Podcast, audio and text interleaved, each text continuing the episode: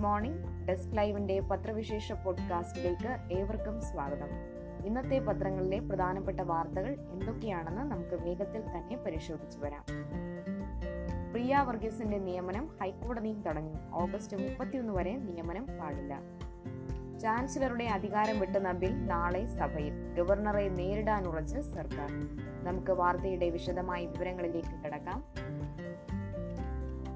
പ്രിയ വർഗീസിന്റെ നിയമനം ഹൈക്കോടതിയും തടഞ്ഞു. കണ്ണൂർ സർവകലാശാലയിലെ മലയാളം അസോസിയേറ്റ് പ്രൊഫസർ റാങ്ക് പട്ടികയിൽ നിന്നുള്ള നിയമനം ഹൈക്കോടതി തടഞ്ഞു. മുഖ്യമന്ത്രിയുടെ പ്രൈവറ്റ് സെക്രട്ടറി കെ കെ രാഗേഷിന്റെ ഭാര്യ പ്രിയ വർഗീസിന്റെ നിയമനമാണ് ഓഗസ്റ്റ് മുപ്പത്തിയൊന്ന് വരെ തടഞ്ഞ് ജസ്റ്റിസ് ദേവൻ രാമചന്ദ്രൻ ഇടക്കാല ഉത്തരവിറക്കിയത്. ഹർജി ഫയലിൽ സ്വീകരിച്ച കോടതി യു ജി സി ചെയർമാനെ സ്വമേധയാ കക്ഷി ചേർത്തു. പ്രിയ വർഗീസിന് പ്രത്യേക ദൂതൻ വഴി നോട്ടീസ് നൽകാനും ഹർജിക്കാരനോട് നിർദ്ദേശിച്ചു. ഒന്നാം റാങ്ക് ലഭിച്ച പ്രിയ വർഗീസിനെ പട്ടികയിൽ നിന്ന് ഒഴിവാക്കണമെന്നും റാങ്ക് പട്ടിക പുനഃക്രമീകരിക്കണമെന്നും ആവശ്യപ്പെട്ട് രണ്ടാം റാങ്കുകാരനായ Changanassery S B college Malayalam വിഭാഗം മേധാവി ജോസഫ് സ്കറിയ നൽകിയ ഹർജിയിലാണ് ഉത്തരവ്. പ്രിയ വർഗീസിന്റെ നിയമനം കഴിഞ്ഞ ദിവസം ഗവർണർ മരവിപ്പിച്ചിരുന്നു. പ്രിയ വർഗീസിന് അസോസിയേറ്റ് പ്രൊഫസർ തസ്തികയിൽ അപേക്ഷിക്കാനുള്ള കുറഞ്ഞ യോഗ്യതയായ എട്ട് വർഷത്തെ അധ്യാപന പരിചയമില്ലെന്ന് ഹർജിക്കാരന് വേണ്ടി ഹാജരായ സീനിയർ അഭിഭാഷകൻ ജോർജ് പൂന്തോട്ടം ചൂണ്ടിക്കാട്ടി. നടപടികൾ ഗവർണറുടെ മുന്നിലായതിനാൽ റാങ്ക് പട്ടികയിൽ നിന്ന് നിയമനം ഉണ്ടായിട്ടില്ലെന്ന് സർവകലാശാല അഭിഭാഷകൻ അറിയിച്ചത് ഹൈക്കോടതി രേഖപ്പെടുത്തി. അഭിമുഖത്തിൽ ഹർജിക്കാരന് മുപ്പത് മാർക്ക് ലഭിച്ചപ്പോൾ പ്രിയയ്ക്ക് മുപ്പത്തിരണ്ട് മാർക്കാണ് കിട്ടിയത്.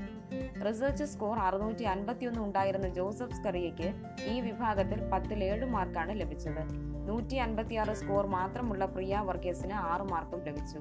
പതിമൂന്ന് വർഷത്തിലേറെ അധ്യാപന പരിചയമുള്ള ജോസഫിന് ലഭിച്ചത് അഞ്ചു മാർക്കാണ്.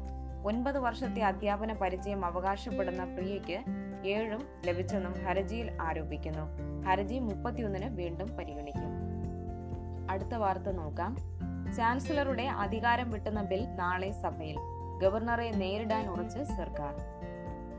ഇടഞ്ഞു നിൽക്കുന്ന ഗവർണർ ആരിഫ് മുഹമ്മദ് ഖാനെ നേരിടാൻ ഉറച്ച് സർക്കാർ. സർവകലാശാലയിലെ വി സിമാരെ നിയമിക്കുന്നതിന് ചാൻസലർ എന്ന നിലയിലുള്ള ഗവർണറുടെ അധികാരം നിയന്ത്രിക്കുന്ന സർവകലാശാല നിയമ ഭേദഗതി ബിൽ മന്ത്രി ആർ ബിന്ദു ബുധനാഴ്ച സഭയിൽ അവതരിപ്പിക്കും. എന്നാൽ തന്റെ അധികാരം കവരുന്ന ബില്ല് ഗവർണർ ഒപ്പിടുമോ എന്ന ആശങ്ക സർക്കാരിനുണ്ട്. ഈ സമ്മേളനത്തിൽ തന്നെ ബിൽ അവതരിപ്പിക്കാൻ നിയമസഭയിലെ കാര്യോപദേശക സമിതി തീരുമാനിച്ചിരുന്നു. എന്നാൽ ഈ ബില്ലിന്റെ പേരിൽ മറ്റുള്ള ബില്ലുകളും ഒപ്പിടുന്നത് വൈകിപ്പിച്ച് ഗവർണർ ഭരണപരമായ അനിശ്ചിതത്വം ഉണ്ടാക്കുമോ എന്ന സംശയം സർക്കാരിനുണ്ട്. എന്നാലും ഗവർണർ പരിധി വിടുന്നുവെന്ന വിലയിരുത്തലിൽ അനുരഞ്ജനാപാത ഉപേക്ഷിക്കുകയാണ് സർക്കാർ. ബില്ലുകൾ ഗവർണർ തിരിച്ചട തിരിച്ചയച്ചാൽ അവ വീണ്ടും പാസാക്കാം. അപ്പോൾ ഗവർണർ ഒപ്പിടേണ്ടി വരും. എന്നാൽ ബില്ലുകൾ തിരിച്ചയക്കുന്നതിന് സമയപരിധി നിശ്ചയിച്ചിട്ടില്ലാത്തത് സമ്മർദ്ദതന്ത്രം പയറ്റാൻ ഗവർണർക്കുള്ള ആയുധമാണ്. ചൊവ്വ ബുധൻ ദിവസങ്ങളിൽ ആറ് ബില്ലുകൾ വീതം അവതരിപ്പിക്കാനാണ് തീരുമാനം. തിരക്കിട്ട ബില്ലുകൾ അവതരിപ്പിക്കുന്നതിനെ പ്രതിപക്ഷം കാര്യോപദേശക സമിതി യോഗത്തിൽ എതിർത്തു.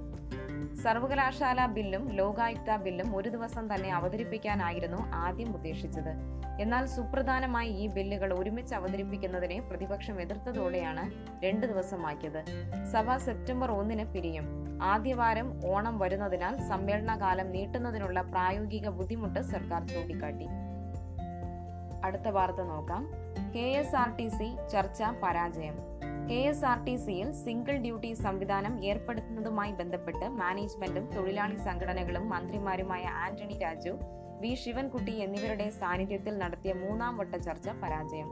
പന്ത്രണ്ട് മണിക്കൂർ ഒറ്റ ഡ്യൂട്ടിയായി പരിഗണിക്കാനായില്ലെന്ന നിലപാടിൽ ടി ഡി എഫും ബി എം എസും ഉറച്ചുനിന്നു ബസ്സിൽ ജോലിക്ക് നിയോഗിക്കുന്ന എട്ട് മണിക്കൂർ മാത്രമേ ഡ്യൂട്ടിയായി പരിഗണിക്കാൻ കഴിയൂവെന്ന് മാനേജ്മെന്റ് വാദിച്ചു.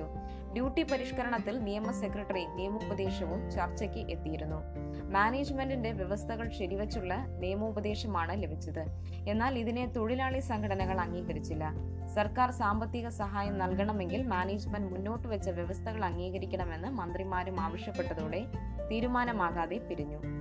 സർക്കാർ വ്യവസ്ഥകൾ സി ഐ ടി യു അംഗീകരിച്ചെന്ന് ആന്റണി രാജു മാധ്യമങ്ങളോട് വിശദീകരിച്ചെങ്കിലും സി ഐ ടി യു നിഷേധിച്ചു. നിയമം അംഗീകരിക്കുന്നതാണെങ്കിലും സിംഗിൾ ഡ്യൂട്ടി സംവിധാനം ഫലപ്രദമല്ലെന്ന് നേതാക്കൾ പറഞ്ഞു. അടുത്ത വാർത്ത നോക്കാം. വിഴിഞ്ഞം തുറമുഖ സമരം കടലും കരയും വളഞ്ഞു. വിഴിഞ്ഞം തുറമുഖ നിർമ്മാണത്തിനെതിരെ മത്സ്യത്തൊഴിലാളികൾ നടത്തുന്ന സമരത്തിന്റെ ഭാഗമായി തിങ്കളാഴ്ച കടലും കരയും ഉപരോധിച്ചു. ലത്തീൻ അതിരൂപതയുടെ നേതൃത്വത്തിൽ നടന്ന സമരത്തിന്റെ ഏഴാം നാളാണ് മീൻപിടുത്ത വള്ളങ്ങളുമായി മത്സ്യത്തൊഴിലാളികൾ കടലിൽ ഉപരോധം തീർത്തത്. അന്താരാഷ്ട്ര തുറമുഖത്തെ പദ്ധതി പ്രദേശത്തെ കരഭാഗവും അനുബന്ധ നിർമ്മാണം നടക്കുന്ന കടലിലെ പുലിമൂട്ട് മേഖലയുമാണ് സമരത്തിന്റെ ഭാഗമായി മത്സ്യത്തൊഴിലാളികളും കുടുംബാംഗങ്ങളും ചേർന്ന് വളഞ്ഞത്. നൂറിലധികം വള്ളങ്ങളിലെത്തിയ മത്സ്യത്തൊഴിലാളികൾ തുറമുഖ നിർമ്മാണ മേഖലയിലെ പ്രതിഷേധത്തിന് തീർത്തു. പൂന്തുറ ഇടവകയുടെ നേതൃത്വത്തിലായിരുന്നു തിങ്കളാഴ്ചത്തെ പ്രതിഷേധം. രാവിലെ പത്ത് മണിയോടെ വിഴിഞ്ഞം മീൻപിടുത്ത തുറമുഖത്ത് നിന്നാണ് മത്സ്യത്തൊഴിലാളികൾ തുറമുഖ മേഖലയിലേക്ക് എത്തിയത്. പുരോഹിതർ സമരത്തിന് നേതൃത്വം നൽകി. രാവിലെ ഒൻപതിന് പൂന്തുറയിൽ നിന്ന് ബൈക്കിലും ഓട്ടോറിക്ഷയിലും മറ്റും വാഹനങ്ങളിലുമായി റാലിയോടെയാണ് മത്സ്യത്തൊഴിലാളികൾ സമരത്തിനെത്തിയത്. കരയിൽ മുല്ലൂരിലെ സമരപന്തലിൽ നിന്നും സ്ത്രീകളും കുട്ടികളും അടങ്ങിയ സംഘം പോലീസ് സ്ഥാപിച്ച ബാരിക്കേഡുകൾ തള്ളിമാറ്റി പദ്ധതി പ്രദേശത്ത് എത്തി. ഈ സമയം ഒരു സംഘം മത്സ്യത്തൊഴിലാളികൾ കടൽ മാർഗവും നിർമ്മാണ സ്ഥലത്തേക്കെത്തി പ്രദേശം വളഞ്ഞു. ബാരിക്കേഡുകളും ഗേറ്റുകളും മറികടന്ന് സമരക്കാർ പദ്ധതി പ്രദേശത്തെ ടവറിന് മുകളിൽ കുടിനാട്ടി. മുദ്രാവാക്യം വിളിച്ചെത്തിയ പ്രദേശ പ്രതിഷേധ സമരക്കാർ തുറമുഖ കവാടത്തിൽ പോലീസ് സ്ഥാപിച്ചിരുന്ന ബാരിക്കേഡുകൾ മറിച്ചിട്ടു. അന്താരാഷ്ട്ര തുറമുഖ പദ്ധതി പ്രദേശത്തേക്ക് കടക്കുന്ന വാതിലിലെ പൂട്ടും ഇളക്കി മാറ്റി. മുഖ്യമന്ത്രിയുമായുള്ള ചർച്ച വേഗത്തിലാക്കണം. വിഴിഞ്ഞത്തെ മത്സ്യത്തൊഴിലാളികളുടെ സമരം അവസാനിപ്പിക്കാൻ മുഖ്യമന്ത്രി എത്രയും വേഗം ചർച്ച നടത്തണമെന്ന് ലത്തിൻ അതിരൂപത ആവശ്യപ്പെട്ടു. മന്ത്രിസഭ ഉപസമിതി യോഗം ചേർന്ന് പുനരധിവാസം അടക്കമുള്ള കാര്യങ്ങൾ നിർണായം തീരുമാനം എടുത്തില്ലെങ്കിൽ തുറമുഖ നിർമ്മാണം നിർത്തിവെക്കും വരെ സമരം തുടരുമെന്ന് ലത്തീൻ അതിരൂപത അറിയിച്ചു. മന്ത്രിസഭാ ഉപസമിതി തീരുമാനങ്ങൾ സ്വാഗതാർഹമാണ്. സർക്കാർ തന്നെ വാടകയ്ക്ക് വീടെടുത്ത് നൽകണമെന്ന് ലത്തീൻ അതിരൂപത ആവശ്യപ്പെട്ടു. അടുത്ത വാർത്ത നോക്കാം. മോഷ്ടാക്കൾ നാട്ടുകാർക്കും പോലീസിനും നേരെ തോക്കു ചൂണ്ടി രക്ഷപ്പെട്ടു. പട്ടാപ്പകൽ പോലീസിനും നാട്ടുകാർക്കും നേരെ തോക്കു ചൂണ്ടി മോഷ്ടാക്കൾ രക്ഷപ്പെട്ടു. ഇടപ്പഴഞ്ഞി സി എം എസ് നഗറിൽ അഞ്ജനം വീട്ടിലെ മോഷണ ശ്രമത്തിനായി ഇടയായിരുന്നു സംഭവം. ഹിന്ദി സംസാരിക്കുന്ന രണ്ടുപേരാണ് മോഷ്ടാക്കൾ. മോഷണം തടയാൻ ശ്രമിച്ചയാൾക്ക് നേരെ പിന്നീട് ശ്രീകണ്ഠേശ്വരത്ത് വെച്ച് പിടികൂടാനെത്തിയ പോലീസുകാർക്ക് നേരെയും തോക്കു ചൂണ്ടിയാണ് ഇവർ രക്ഷപ്പെട്ടത്. തിങ്കളാഴ്ച ഉച്ചയ്ക്ക് പന്ത്രണ്ട് മുപ്പതോടെയായിരുന്നു സംഭവം. മലയൻകീഴ് ഗേൾസ് എച്ച് എസ് എസിലെ പ്രഥമ അധ്യാപികയായ സിന്ധുവിന്റെ വീട്ടിലാണ് മോഷണ ശ്രമം നടന്നത്. ഗേറ്റിന്റെ പൂട്ട് തകർത്ത് അകത്തു കടന്ന മോഷ്ടാക്കൾ മുൻവാതിൽ കുത്തി തുറക്കാൻ ശ്രമിക്കുന്നതിനിടെ അടുത്ത സ്ഥാപനത്തിലെ ജീവനക്കാരനായ ലാലാണ് സംഭവം കണ്ടത്. ഈ വീട്ടിലെ വാഹനത്തിന്റെ ഡ്രൈവർ കൂടിയാണ് ലാൽ. മോഷ്ടാക്കളെ കണ്ട് കാര്യം അന്വേഷിച്ച് അകത്തേക്ക് ചെന്നപ്പോൾ ഇവർ ഇരുചക്ര വാഹനമെടുത്ത് രക്ഷപ്പെടാൻ ശ്രമിച്ചു. ഇതിനിടെ സ്കൂട്ടറിന്റെ താക്കോൽ ലാൽ ഊരിയെടുത്തു. അപ്പോഴാണ് വാഹനത്തിന് പിന്നിലിരുന്നയാൾ തോക്കെടുത്ത് ലാലിന് നേരെ ചൂണ്ടിയത്. ലാൽ ഓടി മാറിയപ്പോൾ ഇവർ സ്കൂട്ടർ ഉരുട്ടിക്കൊണ്ടു പോവുകയായിരുന്നു. തുടർന്ന് ഇവരുടെയും വാഹനത്തിന്റെ സി സി ടി വി ദൃശ്യങ്ങളടക്കം പോലീസ് സ്റ്റേഷനുകൾ പാട്രോളിംഗ് വാഹനങ്ങൾക്കും കൈമാറി. പോലീസ് തിരച്ചിലിനിടെയാണ് വഞ്ചിയൂർ സ്റ്റേഷനിലെ ബൈക്ക് പാട്രോളിംഗ് സംഘം ശ്രീകണ്ഠേശ്വരത്തിന് സമീപത്തെ സ്പെയർ പാർട്സ് കടയിൽ ഇവരെ കണ്ടെത്തിയത്. ഇവിടെയും പോലീസിന് നേരെ തോക്ക് ചൂണ്ടി ഇവർ കടന്നുകളയുകയായിരുന്നു. വാഹനത്തിന്റെ താക്കോൽ നഷ്ടപ്പെട്ടതിനാലാണ് ഇവർ സ്പെയർ പാർട്സ് കടയിൽ എത്തിയത് എന്നാൽ തോക്ക് യഥാർത്ഥമാണോ എന്ന് പോലീസ് സംശയിക്കുന്നുണ്ട്. മോഷ്ടാക്കൾ ഈഞ്ചയ്ക്കൽ ബൈപ്പാസ് വരെ എത്തിയതായി പോലീസ് കണ്ടെത്തി. എന്നാൽ പിന്നീട് എങ്ങോട്ടാണ് പോയതെന്ന് കണ്ടെത്താനായിട്ടില്ല. വാഹനത്തിന്റെ നമ്പർ വ്യാജമാണ്. ഇവരുപയോഗിച്ചത് മോഷണ വാഹനമാകാമെന്ന് പോലീസ് കരുതുന്നു. വിരലടയാള വിദഗ്ധരും ഫോറൻസിക് സംഘവും മോഷണ ശ്രമം നടന്ന വീട്ടിൽ പരിശോധന നടത്തി. അടുത്ത വാർത്ത നോക്കാം. ചാവേർ ഭീകരൻ റഷ്യയിൽ പിടിയിൽ. ഇന്ത്യൻ ഉന്നത നേതാവിനെ ലക്ഷ്യമിട്ട് ഐസിസ്. ഇന്ത്യൻ ഭരണപക്ഷത്തെ പ്രമുഖനെ ചാവേർ ആക്രമണത്തിൽ വധിക്കാൻ ലക്ഷ്യമിട്ട ഐസിസ് ഭീകരനെ റഷ്യയുടെ സുരക്ഷാ ഏജൻസിയായ ഫെഡറൽ സെക്യൂരിറ്റി സർവീസ് പിടികൂടി. ഏത് നേതാവിനെയാണ് ലക്ഷ്യമിട്ടതെന്ന് വ്യക്തമല്ല. തുർക്കിയിൽ നിന്ന് പരിശീലനം നേടിയാണ് ഇയാൾ റഷ്യയിലെത്തിയത്. ഇയാളെ വിട്ടുകിട്ടാനുള്ള ശ്രമം ഇന്ത്യ ആരംഭിച്ചു. കിർഗിസ്ഥാനോ ഉസ്ബെക്കിസ്ഥാനോ ആവാം ഇയാളുടെ സ്വദേശമെന്നും ആക്രമണത്തിന് ഫണ്ട് കാശ്മീർ കേന്ദ്രീകരിച്ചുള്ള ഐസിസ് ഘടകത്തിന് കിട്ടിയിട്ടുണ്ടെന്നും റിപ്പോർട്ടുണ്ട്. റഷ്യൻ മാധ്യമങ്ങൾ പുറത്തുവിട്ട അൻപത്തിയേഴ് സെക്കൻഡ് ദൈർഘ്യമുള്ള ചോദ്യം ചെയ്യൽ വീഡിയോയിൽ പ്രവാചക നിന്ദയ്ക്ക് പ്രതികാരം വീട്ടാനാണ് ഭീകരാക്രമണ പദ്ധതിയിട്ടതെന്ന് ഇയാൾ പറയുന്നു. അസമോ മഷ്കോന്റ് എന്നാണ് വീഡിയോയിൽ ഭീകരൻ തന്റെ പേര് പറയുന്നത്. ഇക്കൊല്ലമാണ് റഷ്യയിൽ എത്തിയതെന്നും ഇവിടെ നിന്ന് ഇന്ത്യയിലേക്ക് കടന്ന് ആക്രമണം നടത്തുകയായിരുന്നു ലക്ഷ്യമെന്നും പറയുന്നു. ഏപ്രിൽ ജൂൺ കാലയളവിലെ തുർക്കി സന്ദർശനത്തിനിടെയാണ് ഇയാളെ ഐസിസ് റിക്രൂട്ട് ചെയ്തത്. ടെലിഗ്രാം ആപ്പിലൂടെയും ഇസ്താബുളിൽ ഐസിസ് പ്രതിനിധിയുമായി നടത്തിയ കൂടിക്കാഴ്ചയിലൂടെയുമാണ് ആക്രമണ നിർദ്ദേശങ്ങൾ ഇയാൾക്ക് ലഭിച്ചത്. യൂസഫ് എന്നയാളുടെ നിർദ്ദേശപ്രകാരമാണ് തുർക്കിയിൽ പ്രത്യേക പരിശീലനം ലഭിച്ചത്. ഇന്ത്യയിൽ ഒരാളെ കാണാനും നിർദ്ദേശമുണ്ടായിരുന്നു. സുരക്ഷാ കാരണങ്ങളാൽ കൂടുതൽ വിവരങ്ങൾ എഫ് എസ് ബി പുറത്തുവിട്ടിട്ടില്ല. അതേസമയം കിർഗിസ്ഥാൻ ഉസ്ബെക്കിസ്ഥാൻ എന്നിവിടങ്ങളിൽ നിന്നുള്ള രണ്ട് ഭീകരർ ആക്രമണത്തിന് എത്തുമെന്ന സൂചന ഒരു വിദേശ ഇന്റലിജൻസ് ഏജൻസി ജൂലൈ ഇരുപത്തിയേഴിന് ഇന്ത്യയ്ക്ക് കൈമാറി എന്നും വിവരമുണ്ട്. ഇവർ റഷ്യ വഴി ഇന്ത്യയിൽ എത്തുമെന്നും ഓഗസ്റ്റിൽ ഇന്ത്യയിലേക്കുള്ള വിസയ്ക്ക് അപേക്ഷിക്കാൻ റഷ്യൻ എംബസിയെ സമീപിക്കുമെന്നായിരുന്നു വിവരം. ഇക്കാര്യം ഇന്ത്യ റഷ്യയ്ക്ക് കൈമാറിയിരുന്നുവെന്നും പറയുന്നു. അടുത്ത വാർത്ത നോക്കാം. വിപണിയിലെ പണമൊഴുക്ക് നാൽപ്പത്തിനാലായിരത്തി അഞ്ഞൂറ് കോടിയുടെ വിദേശ നിക്ഷേപം. ഓഗസ്റ്റിൽ മൂന്നാഴ്ച പിന്നിടുമ്പോൾ ഇന്ത്യൻ ഓഹരി വിപണിയിൽ വിദേശ പോർട്ട്ഫോളിയോ നിക്ഷേപകരുടേതായി.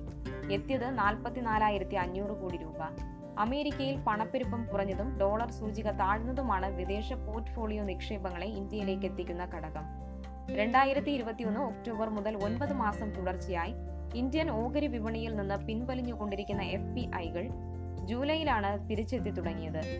കഴിഞ്ഞ മാസം അയ്യായിരം കോടി രൂപ നിക്ഷേപമാണ് ഇവർ നടത്തിയത്. രണ്ടായിരത്തി ഇരുപത്തി ഒന്ന് ഒക്ടോബർ മുതൽ രണ്ടായിരത്തി ഇരുപത്തിരണ്ട് ജൂൺ വരെ രണ്ട് ദശാംശം നാല് ആറ് ലക്ഷം കോടി രൂപയുടെ ഓഹരികളാണ് എഫ് പി ഐകൾ വിറ്റൊഴിഞ്ഞത്. ജൂണിലായിരുന്നു ഏറ്റവും കൂടുതൽ അൻപതിനായിരത്തി ഇരുന്നൂറ്റി മൂന്ന് കോടി. എൻ എസ് ഡി എല്ലിൽ നിന്നുള്ള കണക്ക് പ്രകാരം ഓഗസ്റ്റ് ഒന്ന് മുതൽ പത്തൊൻപത് വരെ ഇവരിൽ നിന്ന് നാൽപ്പത്തിനാലായിരത്തി നാനൂറ്റി എൺപത്തൊന്ന് കോടി രൂപയുടെ നിക്ഷേപം ഇന്ത്യയിലെത്തി. ജൂലൈയിൽ ഇത് നാലായിരത്തി തൊള്ളായിരത്തി എൺപത്തി ഒൻപത് കോടി രൂപയായിരുന്നു. രണ്ടു മാസം കൊണ്ട് നാൽപ്പത്തൊൻപതിനായിരത്തി നാനൂറ്റി എഴുപത് കോടിയുടെ നിക്ഷേപം വിപണിയിലെത്തി.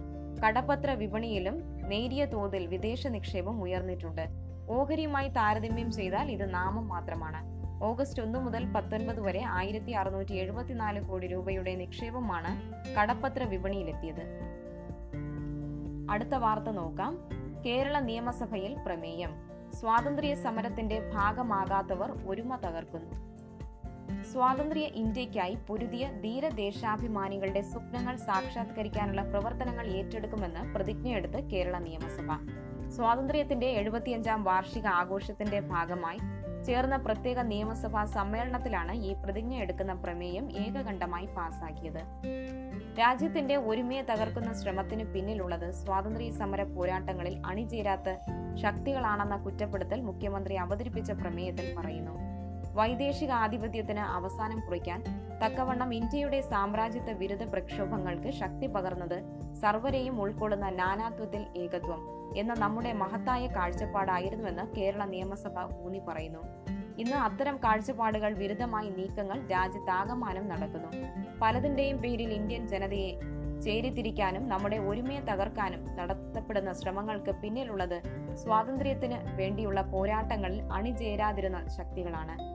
അവയെ ചെറുക്കുന്നതും ആ ശ്രമങ്ങളെ പരാജയപ്പെടുത്തേണ്ടതും ഇന്ത്യയെ ജനാധിപത്യ മത നിരപേക്ഷ റിപ്പബ്ലിക്കായി നിലനിർത്തേണ്ടതും ഒഴിച്ചുകൂടാനാവാത്തതാണ് എന്ന് കേരള നിയമസഭ കരുതുന്നു. ബഹുജന പ്രക്ഷോഭങ്ങൾ മുന്നോട്ട് വെച്ചതും ഇന്ത്യൻ സ്വാതന്ത്ര്യ പ്രസ്ഥാനമാകെ ഉയർത്തിപ്പിടിച്ചതുമായ മൂല്യങ്ങൾ അടങ്ങിയ ഇന്ത്യൻ ഭരണഘടനയുടെ സംരക്ഷണത്തിനായി നിലകൊള്ളാൻ പ്രതിജ്ഞാബദ്ധരാണ് ഈ നിയമസഭയെ എല്ലാ അംഗങ്ങളും. അതിനായുള്ള പ്രവർത്തനങ്ങൾ ഏറ്റെടുക്കുമെന്നും സ്വതന്ത്ര ഇന്ത്യയ്ക്കായി പൊരുതിയ ധീരദേശാഭിമാനികളുടെ സ്വപ്നങ്ങൾ സാക്ഷാത്കരിക്കുമെന്നും ഇവർ രാജ്യത്തെ ബഹുഭൂരിപക്ഷം ജനങ്ങൾ അനുഭവിക്കുന്ന യാതനകളിൽ നിന്ന് അവർക്ക് മോചനം നേടിക്കൊടുക്കാനുള്ള ഇടപെടലുകൾ നടത്തുമെന്നും ഇന്ത്യൻ സ്വാതന്ത്ര്യത്തിന്റെ എഴുപത്തിയഞ്ചാം വാർഷികത്തിൽ കേരള നിയമസഭയിലെ ഓരോ അംഗവും പ്രതിജ്ഞ എടുക്കുന്നു. പ്രമേയം വ്യക്തമാക്കി. അടുത്ത വാർത്ത നോക്കാം. ഫുട്ബോൾ ഫെഡറേഷൻ സസ്പെൻഷൻ നീക്കാൻ വഴി തുറന്ന് കോടതി. അഖിലേന്ത്യാ ഫുട്ബോൾ ഫെഡറേഷന് അന്താരാഷ്ട്ര ഫുട്ബോൾ ഫെഡറേഷൻ ഏർപ്പെടുത്തിയ സസ്പെൻഷൻ നീക്കാനും അണ്ടർ പതിനേഴ് വനിതാ ലോകകപ്പ് ഇന്ത്യയിൽ തന്നെ നടക്കാനും വഴിയൊരുക്കി സുപ്രീം കോടതി. ഫെഡറേഷൻ ഭരിക്കാൻ നിയോഗിക്കപ്പെട്ട മൂന്നംഗ കാര്യനിർവഹണ സമിതിയുടെ പ്രവർത്തനം അവസാനിപ്പിക്കാൻ സുപ്രീം കോടതി തിങ്കളാഴ്ച ഉത്തരവിട്ടു. കോടതി നിയോഗിച്ച കാര്യനിർവഹണ സമിതിയുടെ ഭരണം മൂന്ന് മൂന്നാം കക്ഷിയുടെ ഇടപെടലായി ഫിഫ കണ്ടതിനാൽ കേന്ദ്ര കായിക മന്ത്രാലയത്തിന്റെ അഭ്യർത്ഥനയെ തുടർന്നാണ് സുപ്രീം കോടതിയുടെ നടപടി. ഈ മാസം ഇരുപത്തിയെട്ടിന് നടക്കേണ്ട ഫെഡറേഷൻ തിരഞ്ഞെടുപ്പ് ഒരാഴ്ച നീട്ടാനും കോടതി ഉത്തരവിട്ടു. നാമനിർദ്ദേശ നടപടി തുടങ്ങാനും ഇലക്ട്രൽ കോളേജിലെ മാറ്റം അനുവദിക്കാനുമാണ് ഒരാഴ്ച സമയം നീട്ടിയത്. സംസ്ഥാന കേന്ദ്ര ഭരണ പ്രദേശങ്ങളിലെ ഫുട്ബോൾ അസോസിയേഷനുകളും മുപ്പത്തിയാറ് പ്രതിനിധികളുമാണ് ഫെഡറേഷൻ തിരഞ്ഞെടുപ്പിന്റെ വോട്ടർ പട്ടികയിൽ ഉണ്ടാവുക. ഫിഫയുടെ നിബന്ധനയും ഇതാണ്. ഫെഡറേഷന്റെ ദൈനംദിന പ്രവർത്തനങ്ങൾ ആക്ടിംഗ് ജനറൽ സെക്രട്ടറി ഏറ്റെടുക്കും. അഖിലേന്ത്യ ഫുട്ബോൾ ഫെഡറേഷന്റെ എക്സിക്യൂട്ടീവ് സമിതിയിൽ ഇരുപത്തിമൂന്ന് അംഗങ്ങൾ ഉണ്ടാകും. കാര്യനിർവഹണ സമിതി സമർപ്പിച്ച ഭരണഘടനാ ഭേദഗതിയുടെ കാര്യത്തിൽ കോടതിയെ സഹായിക്കാൻ മുതിർന്ന അഭിഭാഷകൻ ഗോപാൽ ശങ്കര നാരായൺ സമർ ബൻസാൽ എന്നിവരെ അമിക്കസ് ക്യൂറിയായി നിയമിച്ചു. സമിതി നിയോഗിച്ച റിട്ടേണിംഗ് ഓഫീസർമാരെ ഉത്തരവിലൂടെ കോടതി നിലനിർത്തി. കോടതി നിയോഗിച്ച കാര്യനിർവഹണ സമിതിയുടെ ഭരണത്തെ മൂന്നാം കക്ഷിയുടെ ഇടപെടലായി കണ്ട് ഓഗസ്റ്റ് പതിനാറിനാണ് ഫെഡറേഷനെ ഫിഫ സസ്പെൻഡ് ചെയ്തത്. ഇതോടെ ഒക്ടോബർ പതിനൊന്ന് മുതൽ മുപ്പത് വരെ ഇന്ത്യയിൽ നടക്കേണ്ടിയിരുന്ന അണ്ടർ പതിനേഴ് വനിതാ ലോകകപ്പിന്റെ കാര്യം അനിശ്ചിതത്വത്തിലായിരുന്നു. സുപ്രീം കോടതി തിങ്കളാഴ്ച നടപടി പ്രശ്നങ്ങൾക്ക് പരിഹാരമുണ്ടാക്കുമെന്ന് കരുതുന്നു. ഇതിനിടെ ഫെഡറേഷൻ താരങ്ങൾക്കും തുല്യ പങ്കാളിത്തം ആവശ്യപ്പെട്ട് മുൻ ഇന്ത്യൻ ഫുട്ബോൾ ക്യാപ്റ്റൻ ബൈചന്ദ് ബൂട്ടിയെ സുപ്രീം കോടതിയെ സമീപിച്ചു. കാര്യനിർവഹണ സമിതി തയ്യാറാക്കിയ കരട് ഭരണഘടന അംഗീകരിച്ചുകൊണ്ട് ഫെഡറേഷൻ തിരഞ്ഞെടുപ്പുകൾക്കുള്ള ഇലക്ട്രൽ കോളേജിൽ മുപ്പത്തിയാറ് താരങ്ങൾക്കും പങ്കാളിത്തം വേണമെന്നാണ് ബൂട്ടിയയുടെ ആവശ്യം. മുൻ താരങ്ങൾക്കും ഫെഡറേഷൻ ഭരണത്തിൽ പ്രാതിനിധ്യം വേണമെന്ന നിർദ്ദേശവും ബൂട്ടിയ പിന്തുണച്ചു. അടുത്ത വാർത്ത നോക്കാം. ഇന്ത്യൻ വിദ്യാർത്ഥികൾക്ക് വിസ അനുവദിക്കാൻ ചൈന. ചൈനയുടെ കടുത്ത കോവിഡ് നിയന്ത്രണങ്ങളാൽ പഠനം മുടങ്ങി രണ്ട് വർഷമായി ഇന്ത്യയിൽ കുടുങ്ങിക്കിടക്കുന്ന വിദ്യാർത്ഥികൾക്ക് തിരിച്ചുപോക്കിന് വഴിതെളിഞ്ഞു. മടങ്ങിച്ചെന്ന് പഠനം തുടരാൻ ആഗ്രഹിക്കുന്ന വിദ്യാർത്ഥികൾക്ക് വിസ അനുവദിക്കുമെന്ന് ചൈന തിങ്കളാഴ്ച പ്രഖ്യാപിച്ചു. ഇതുകൂടാതെ ബിസിനസ് വിസയുൾപ്പെടെ വിവിധ യാത്രാ പെർമിറ്റ് അനുവദിക്കുമെന്നും അറിയിച്ചു. ചൈനീസ് സർവകലാശാലകളിൽ പുതുതായി ചേരുന്നവർക്ക് രണ്ടു വർഷമായി മുടങ്ങിക്കിടന്ന പഠനം തുടരാൻ തിരിച്ചു ചെല്ലുന്നവർക്കും എക്സ് വൺ വിസ അനുവദിക്കും. ഇരുപത്തിമൂന്നായിരത്തിലേറെ ഇന്ത്യൻ വിദ്യാർത്ഥികളാണ് കോവിഡിന് മുൻപ് ചൈനയിൽ പഠിച്ചിരുന്നത്. അവരിൽ ചൈനയിൽ പഠനം തുടരാൻ ആഗ്രഹിക്കുന്ന വിദ്യാർത്ഥികളുടെ പേര് വിവരം ഇന്ത്യ കൈമാറിയിരുന്നു. ചൈനീസ് വിദ്യാഭ്യാസ സ്ഥാപനങ്ങളിൽ പുതുതായി ചേരുന്ന വിദ്യാർത്ഥികൾ പ്രവേശനം സ്ഥിരീകരിച്ച് അവ നൽകിയ കത്തിന്റെ അസൽ വിസയ്ക്കായി ഹാജരാക്കണം മുടങ്ങിയ പഠനം തുടരാനായി പോകുന്നവർ അതത് സർവകലാശാലകൾ നൽകിയ certificate of returning to campus ഹാജരാക്കണം visa അനുവദിച്ചാലും ഇന്ത്യക്കും ചൈനയ്ക്കും ഇടയിൽ നേരിട്ടുള്ള വിമാന സർവീസ് ഇനിയും ആയിട്ടില്ല എന്നത് യാത്രയ്ക്ക് തടസ്സമാകും. മൂന്നാമതൊരു രാജ്യം വഴി ചൈനയിലെത്താൻ ചെലവ് കൂടുതലാണ്. ഡെസ്ക് ലൈവിന്റെ പത്രവിശേഷം ഇവിടെ അവസാനിക്കുന്നു. ഏവർക്കും നല്ലൊരു ദിവസം ആശംസിക്കുന്നു.